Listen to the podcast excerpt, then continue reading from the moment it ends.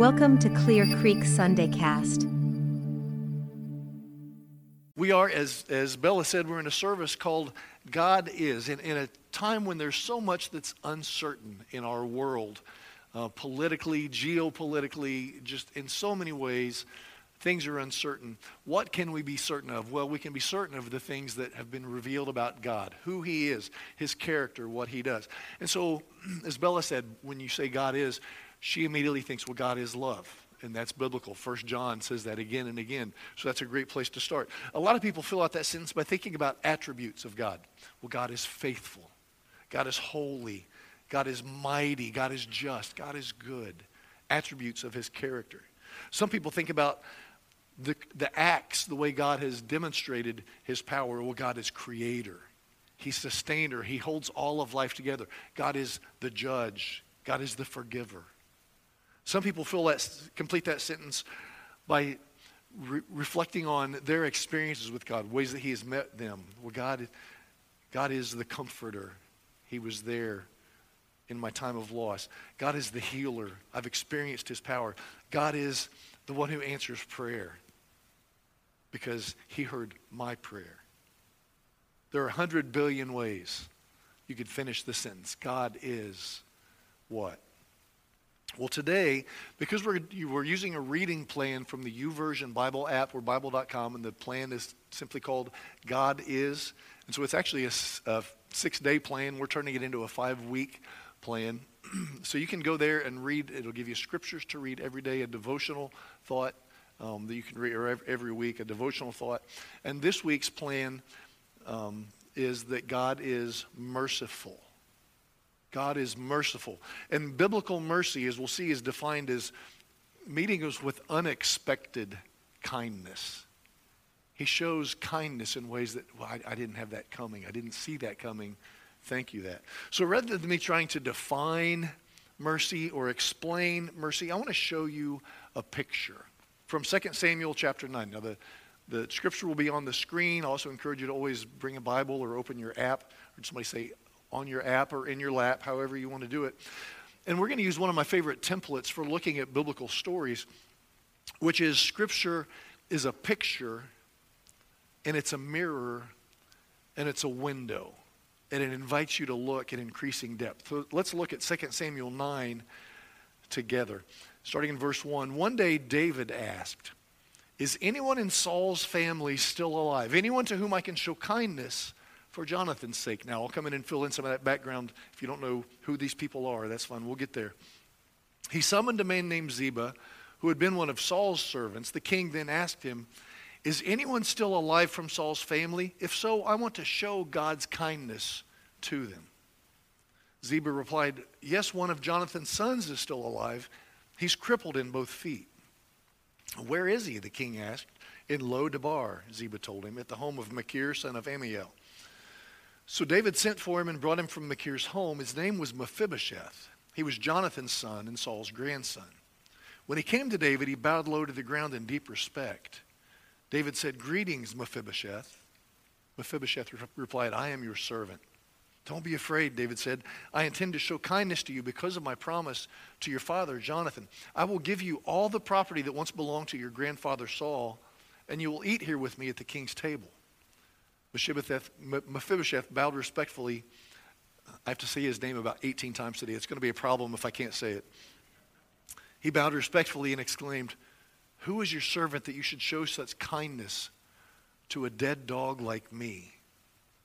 And then there's more detail where he calls a servant in and says, You are in charge of his master's or of his property. You and your servants will now serve him. And it says, From that time on, Mephibosheth ate regularly at David's table like one of the king's own sons.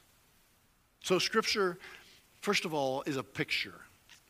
Let's take a look at this picture of mercy. And in this picture, we see a king, a crippled man, and a table. Now, a little background to the story. This was fairly early in David's reign as king of Israel. In 2 Samuel chapter 1, King Saul, the first king of Israel, and his son Jonathan who was David's best friend, were killed in battle. In chapter 2, David was anointed king, and Saul's oldest son, or oldest remaining son, were both crowned king at the same time. So we have conflict. Matter of fact, 2 Samuel 3 then begins that was the beginning of a long war between those who were loyal to Saul and those loyal to David. That's what happens.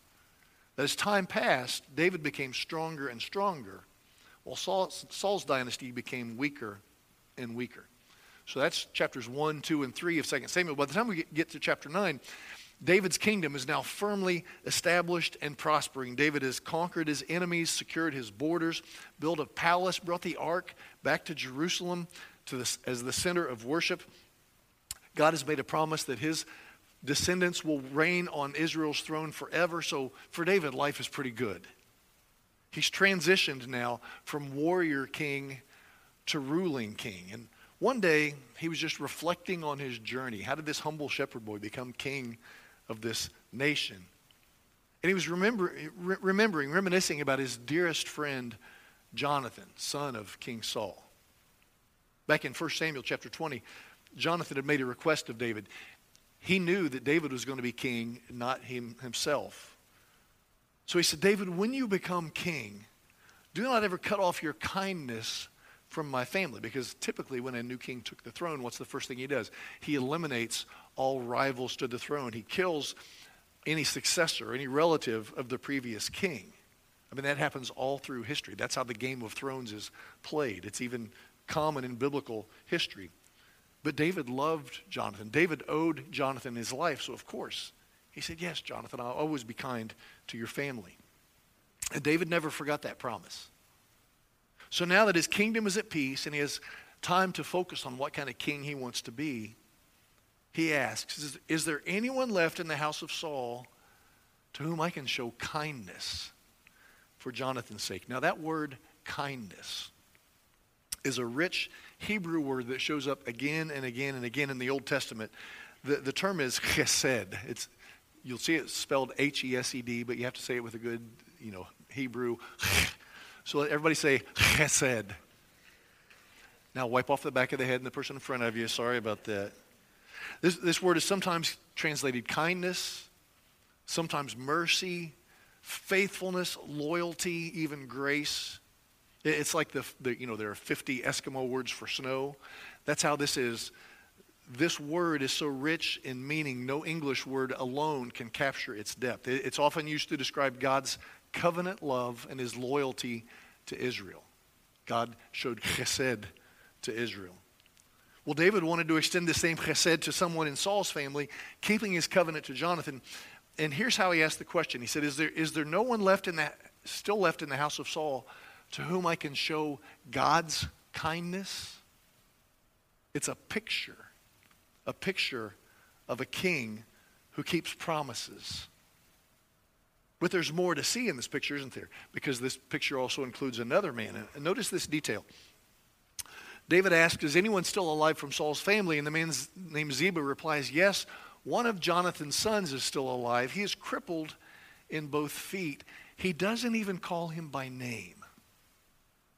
My friend Daniel Overdorf, who's going to be president at Johnson University, where I went to school, said from the beginning, this young man is identified as a stigma, a stereotype, an embarrassment, not as a person. Well, his name is Mephibosheth, and here's the story. When he was five years old, he was five years old when his father, Jonathan, and his grandfather, King Saul, were killed in battle. And so when news reached the palace of their death, there was panic. They knew somebody was going to be coming for the throne. So a nurse scooped up this little boy and took off running, but something happened. She tripped. You know, she forgot about that one loose step on the way down, something. She dropped him, and he was permanently disabled. His legs were so severely damaged that he would never walk again. So he was sent off to live in Lo-debar, which was an overlooked outpost beyond the reaches of where anybody cared to go. And he was forgotten, he was forsaken, he was invisible. Mephibosheth was a nobody. So in this picture, we have a king and a man whose life defined him as less than. And there's a table.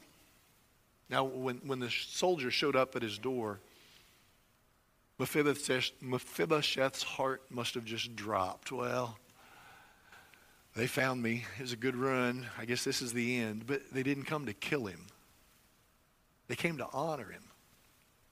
And notice when he was brought before the king, what David said Mephibosheth, son of Jonathan, son of Saul, came to David and fell on his face and paid homage. And David said, Mephibosheth. The king knew his name. Then he said, Don't be afraid, for I will surely show you kindness. I will show you chesed for the sake of your father Jonathan. And then he made a promise I will restore to you all the land that belonged to your grandfather Saul. When Saul was king, this was a lot. And you will always eat at my table. So he made two promises. You'll have a place that's your own and a staff to work the land for you. You also have a place at my table. Now, to be invited to somebody's table was the highest honor. It signified trust, worth, security. If someone was at your table, you pledged your life to protect them. Well, that's what chesed is it's kindness beyond belief, beyond expectation. But it's too good to miss. So that this picture tells us four times. Verse 7, David said, You will always eat at my table. Verse 10, and you will always eat at my table. Verse 11, so Mephibosheth ate at David's table like one of the king's sons. Verse 13, Mephibosheth always ate at the king's table. This was a big deal, an unexpected kindness. Mephibosheth wasn't treated like an enemy or a rival, but as a friend. He was no longer shamed, but honored. He was not an outcast, he was family. That's a beautiful picture, a king a broken man, and a table.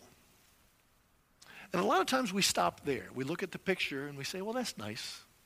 So what do we do with it? We, we look. We're encouraged. We're inspired. Great. God, teach us the lessons you want us to learn from this beautiful picture. Amen. Now let's go to lunch. But don't stop there. Keep looking.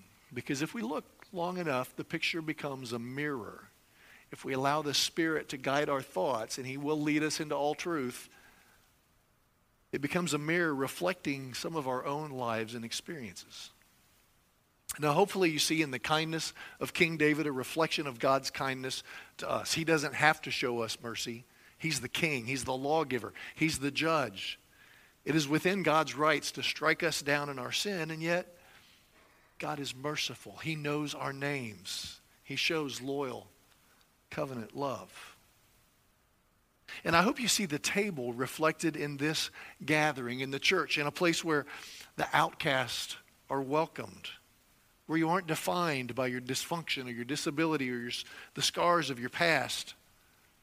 You're defined by the name given you by your Father. You are beloved. You are chosen. You pursued. But to fully appreciate the beauty of the king and the table, you have to confront the reality that I am Mephibosheth. I'm weak, as Bella said, undeserving, unworthy, crippled by my selfishness, my anger, my pride, my greed. I think we could all echo the words of Mephibosheth. Who is your servant that you should show such kindness to a, a dead dog like me? Now, nobody likes to think of themselves in that way, and I hope that's not the voice you hear when you look in the mirror. But there is a spiritual reality reflected in the mirror of Scripture that we have to confront. Listen to what Paul said in Ephesians 2. Once you were dead, dogs, because of your disobedience and your many sins. You used to live in sin just like the rest of the world, obeying the devil, the commander of the powers in the unseen world. He's the spirit at work in the hearts of those who refuse to obey God.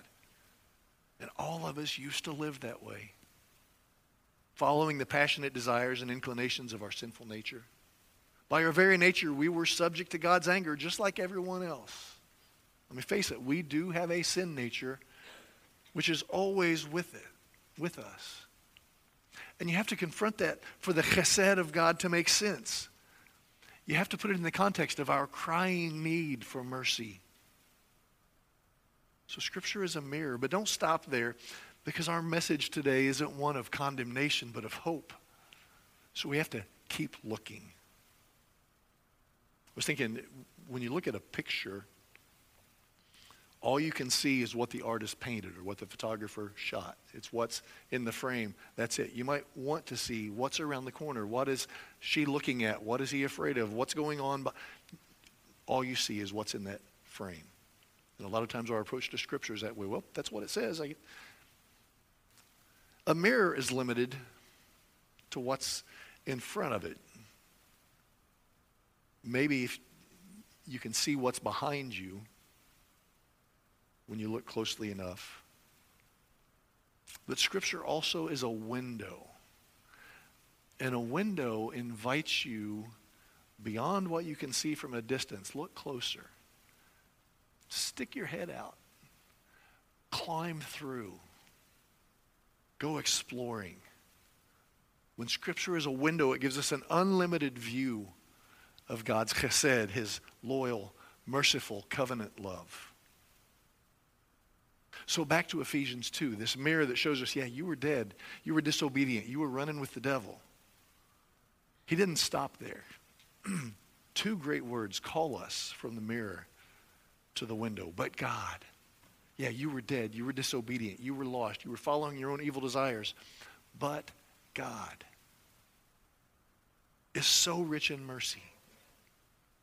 He loved us so much that even though we were dead because of our sins, he gave us life when he raised Christ from the dead. It's only by God's grace you've been saved. For he raised us from the dead along with Christ and seated us with him in the heavenly realms because we are united with Christ Jesus. Unexpected kindness. So God can point to us in all future ages as examples of the incredible wealth of his grace, and there it is again, and kindness. Now, this is Greek, not Hebrew, but it's the parallel to that word, chesed his kindness toward us as shown in all he's done for us who are united with Christ Jesus. So who is God? God is chesed. God is loyal. He is overflowing with covenant love. He pours out surprising kindness. When our sins have us in the worst possible spot, vulnerable without defense, when we're on our faces expecting and probably deserving death, he calls us by name. He lifts us up. And that's a truth that is infused all throughout Scripture, from Genesis to Revelation. I, look, look with me through another window into God's mercy. The book of Lamentations. Not a place you'd expect me to go. Eh, Lamentations is a brutal slog. The, Israel has been destroyed. The Babylonians, Babylonians are taking them into captivity. It's, it's a horrific account of what happened. There, there's pain, confusion, grief, regret. So, for five chapters, this anonymous poet is crying out to God, blaming God. And I would say, if you ever want to read Lamentations, read it in the summertime when there's lots of daylight. Don't read it at this time of year because it's dark. But he says things like, I'm a man who has seen affliction. I'm, I'm a man of constant sorrows. I'm besieged and surrounded with bitterness and hardship. I'm, I'm, again, these are words from the book. I'm buried. God, you have buried me in a dark place. You've broken my teeth. You have me chewing on gravel. I've forgotten what happiness is. And he is unabashed about calling God out for it. You did this to us. You let this happen. I feel betrayed. I feel confused. I feel abandoned. I'm angry. But smack in the middle of the book, it's five chapters, and right in the middle section of chapter three, it's a, a poetic structure that all points to the central truth of the book. So, surrounded by gloom, despair, and agony on me on all sides, right in the middle, he says, when there's so much that I just don't get, there's one thing I know about my God. So in Lamentations 3, starting in 21, but this I call to mind. When everything else is bad, this thing I remember, and therefore I have hope. The steadfast love of the Lord. Guess what word that is? It never ceases. His mercies never come to an end, for they're new every morning. Great is your faithfulness. The Lord is my portion, says my soul. Therefore, I will hope in him. The Lord is good to those who wait for him, to the soul who seeks him. It's good that one should wait quietly for the salvation of the Lord. What an unexpected word of hope. All of Scripture is a window inviting us to breathe in the fresh air of God's mercy, to climb through, to explore and discover and delight in His steadfast love, His unexpected kindness. God is holy and just and mighty and far above us, yet near to us. He judges sins. He answers prayers. He rules the whole universe. He is all of that. But at his core, God is love. God is merciful. And that, that reality, that certainty should change us. How? How does God's mercy change us? Well, first, let me talk to church folk. Let me talk to the Jesus followers. In Romans chapter 12, Paul wrote, Therefore, I urge you, brothers and sisters, in view of God's mercy, when you consider his unexpected kindness to you, in view of that, in response to that, offer your bodies as a living sacrifice, holy and pleasing to God. This is your true and proper worship. Don't conform to the pattern of this world. Be transformed by the renewing of your mind. When we look at Scripture as a picture, it teaches us things about God, and, and that's good. When we look at Scripture as a mirror, it reveals things about ourselves, and that's necessary and good. But when we look through the window of Scripture to the expansive world of God's mercy, it should transfix us, it should transform us because His mercy is soul restoring, life giving. It releases us to live. Well, as we have received, we're free to give.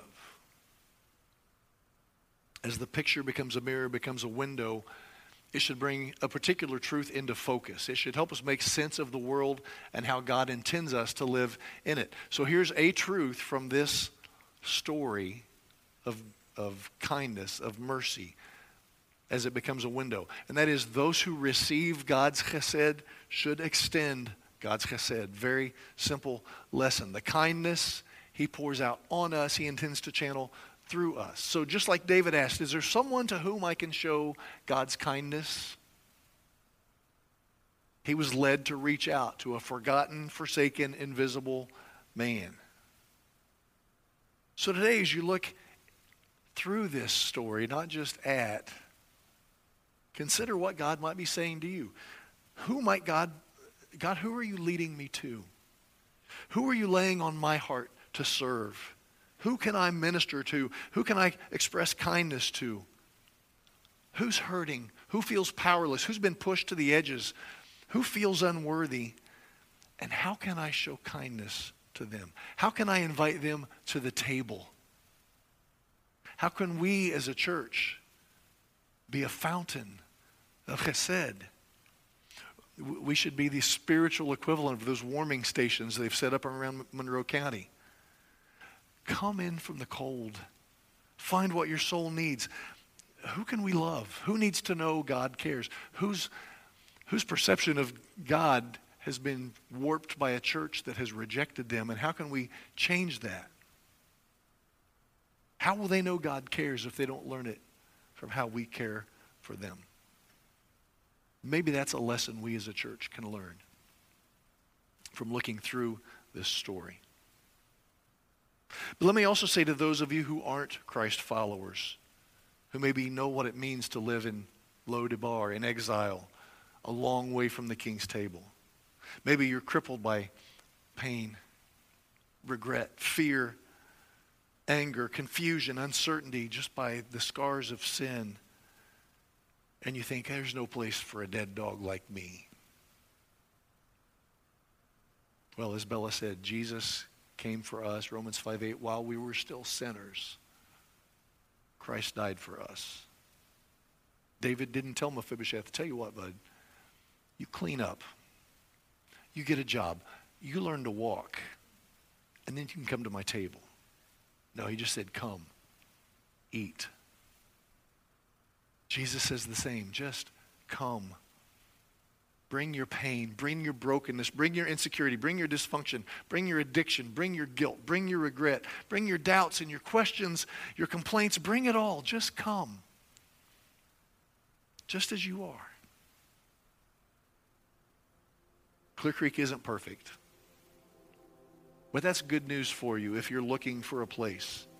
Because since we aren't perfect, we won't demand perfection of you. But here's even better news Jesus is perfect. And in his perfection, went to the cross so that that requirement is gone for us as well. We can come in all our imperfection to the arms of the Father. That's chesed. That's loyal. That's faithful. That's unexpectedly kind. So we invite you to climb through the window and discover and explore and be transformed because our God is merciful. Let's pray.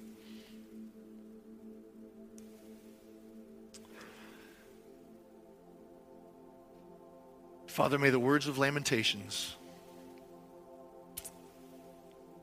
be ours today. This I call to mind, and therefore I have hope.